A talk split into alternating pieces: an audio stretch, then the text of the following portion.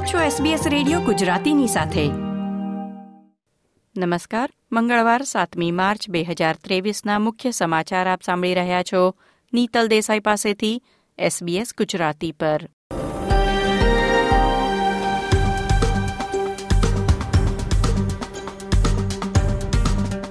આજના મુખ્ય સમાચાર. રિઝર્વ બેન્કે સતત દસમી વખત વ્યાજ દરમાં વધારો કર્યો. અગિયાર વર્ષના મહત્તમ સ્તરે પહોંચ્યા. વડાપ્રધાન એન્થની એલ્બનીઝી બુધવારથી ભારત પ્રવાસે. બંને દેશ વચ્ચે વ્યાપારિક ક્ષેત્રે વધુ કરારની શક્યતા. હીટવેવના કારણે સમગ્ર ન્યૂ સાઉથ વેલ્સમાં લગભગ ચાળીસ સ્થળે બુશફાયર.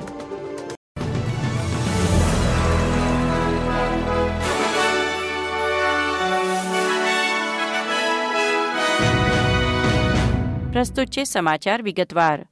ઓસ્ટ્રેલિયાની રિઝર્વ બેન્કે સતત દસમી વાર વ્યાજના દર વધાર્યા છે.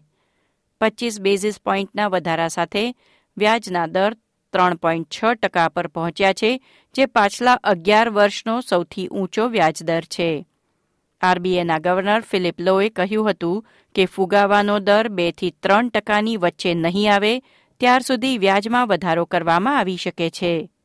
દેશમાં ફુગાવો ઉપરાંત કૌટુંબિક ખર્ચના સ્તર અને આંતરરાષ્ટ્રીય નાણાં બજારોની સ્થિતિને આધારે વ્યાજમાં વધારાનો નિર્ણય લેવામાં આવશે. ભારતની મુલાકાતે જઈ રહેલા ઓસ્ટ્રેલિયાના વડાપ્રધાન એન્થની એલ્બનીઝીએ સિડની ખાતે ઓસ્ટ્રેલિયન ફાઇનાન્શિયલ રિવ્યૂ બિઝનેસ સમિટને સંબોધતા કહ્યું હતું કે ભારતના નવીનીકરણ ઊર્જા અને ઇલેક્ટ્રિક વાહનોના મહત્વાકાંક્ષી લક્ષ્યમાં ઓસ્ટ્રેલિયા સહભાગી થવા માંગે છે તેથી બંને દેશ વચ્ચે વ્યાપારી સંબંધો અત્યંત મહત્વના છે. ગુરુવાર નવમી માર્ચે ભારતના વડાપ્રધાન નરેન્દ્ર મોદી અને ઓસ્ટ્રેલિયાના વડાપ્રધાન એન્થની એલ્બનીઝી અમદાવાદમાં ભારત ઓસ્ટ્રેલિયા વચ્ચે રમાનાર ટેસ્ટ મેચના પ્રથમ દિવસે સ્ટેડિયમમાં હાજર રહેશે. ત્યારે સૌથી વધુ પ્રેક્ષકોનો એમસીજીનો રેકોર્ડ તોડી નવો વિક્રમ સ્થપાશે એવી આગાહી કરવામાં આવી છે. ઓસ્ટ્રેલિયામાં ઇન્ફ્લુએન્ઝા ચેપમાં વધારો નોંધાયો છે. ગયા વર્ષના જાન્યુઆરી અને ફેબ્રુઆરી મહિનાની સરખામણીમાં બે હજાર ત્રેવીસના પહેલા બે મહિનામાં સો ગણા વધુ કેસ નોંધાયા છે. Federal department of health and aged કેરે વર્ષ બે હજાર બાવીસમાં ફ્લૂના અગ્યાએશી કેસ નોંધ્યા હતા, પરંતુ આ વર્ષે આઠ હજારથી વધુ કેસ નોંધાઈ ચૂક્યા છે. સત્તાવાળાઓ જણાવે છે કે ગયા વર્ષે કોવિડના ફેલાવાને રોકવા માટે લેવામાં આવેલા પગલાંએ ઇન્ફ્લુએન્ઝાને મર્યાદિત રાખ્યું હતું, પરંતુ ફેસ માસ્ક જેવા નિયમ દૂર થતાં કેસમાં તીવ્ર વધારો થયો છે. વિક્ટોરિયામાં એન્સેફલાઇટીસથી વધુ એક મૃત્યુ નોંધાયું છે. મરે વેલીમાં સાઠ વર્ષીય મહિલાનું મૃત્યુ થયું છે અને સિત્તેર વર્ષીય પુરુષને સારવાર માટે દવાખાનામાં દાખલ કરવામાં આવ્યા છે. મચ્છરના કરડવાથી ફેલાતા એન્સેફલાઇટીસ વાયરસના કુલ ત્રણ કેસ વિક્ટોરિયામાં નોંધાયા છે.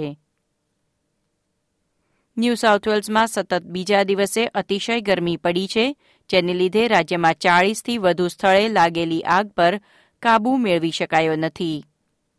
ન્યૂ સાઉથ વેલ્સ ફાયર સર્વિસના ડેપ્યુટી કમિશનર પીટર મક્કેચનીએ જણાવ્યું કે ઊંચા તાપમાન અને તોફાની પવનને કારણે વેલિંગ્ટન અને ડબ્બો નજીક સોમવારથી શરૂ થયેલી આગમાં કુલ ચૌદ હજાર પાંચસો હેક્ટર જમીન બળી ગઈ છે. પવનની ગતિ ગઈકાલ કરતાં ધીમી પડી છે, પરંતુ આજે હજુ ત્રીસથી ચાળીસ કિલોમીટર પ્રતિ કલાકની ઝડપે પવન ફૂંકાયો છે, જે આગના ફેલાવા માટે જવાબદાર છે. ક્વીન્સલેન્ડના વેસ્ટર્ન ડાઉન્સ વિસ્તારમાં લાગેલી આગ ઝડપથી ફેલાઈ રહી છે, તેથી સ્થાનિક રહેવાસીઓને સ્થળાંતર માટે તૈયાર રહેવાની ચેતવણી આપવામાં આવી છે. નોર્ધન ટેરેટરીમાં અતિશય વરસાદમાં ડાર્વિન અને એલિસ સ્પ્રિંગ્સ વચ્ચેની રેલ લાઇનનો અમુક ભાગ ધોવાઈ ગયો છે. તેથી ખાદ્ય પદાર્થ અને જીવન જરૂરિયાતની અન્ય ચીજવસ્તુઓ પહોંચાડવામાં મુશ્કેલી નડી રહી છે. ઓસ્ટ્રેલિયન સોફ્ટવેર કંપની અલ્ટેઝિયને પાંચસો નોકરીઓ પર કાપ મૂકવાની જાહેરાત કરી છે, જેમાંથી ઓસ્ટ્રેલિયામાં એકસો વીસ કર્મચારીઓને છૂટા કરવામાં આવશે. કંપની પ્રવક્તાએ જણાવ્યું કે નાણાકીય મુશ્કેલી નહીં હોવા છતાં અમુક વિભાગના કર્મચારીઓને છૂટા કરવામાં આવી રહ્યા છે, જેથી નવા ઉભરતા વિભાગો માટે વધુ નાણાં ફાળવી શકાય.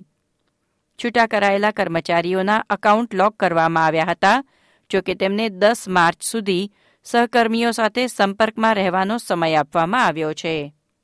તાજેતરના મહિનાઓમાં ગૂગલ માઇક્રોસોફ્ટ મેટા એમેઝોન અને ટ્વિટર સહિતની ટેક કંપનીઓએ હજારો કર્મચારીઓને છૂટા કર્યા છે.